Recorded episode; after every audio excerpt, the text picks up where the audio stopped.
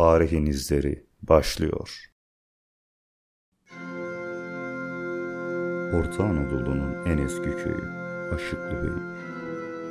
Günümüzden yaklaşık olarak 10.500 milattan önce ise 8500 yıllarında avcılık ve toplayıcılık geleneğine sahiptir. Aşıklı günümüzden 9300 milattan önce 7300 yıllarında terk edilmiştir.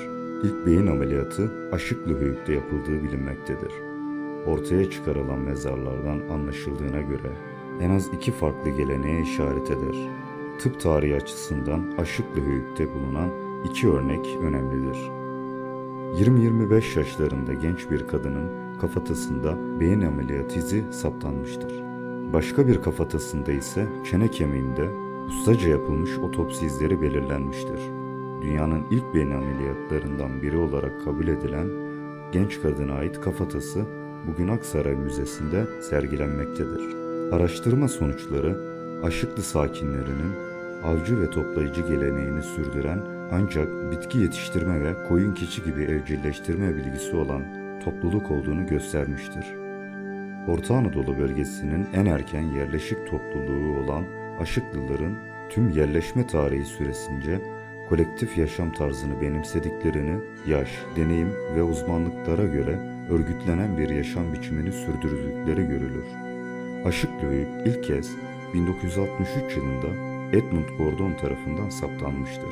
İç Anadolu bölgesinde Kapadokya'nın batı kesiminde günümüz Aksaray ilinin 25 kilometre güneydoğusunda Gülağaç ilçesine bağlı Kızılkaya köyü sınırları içerisindedir.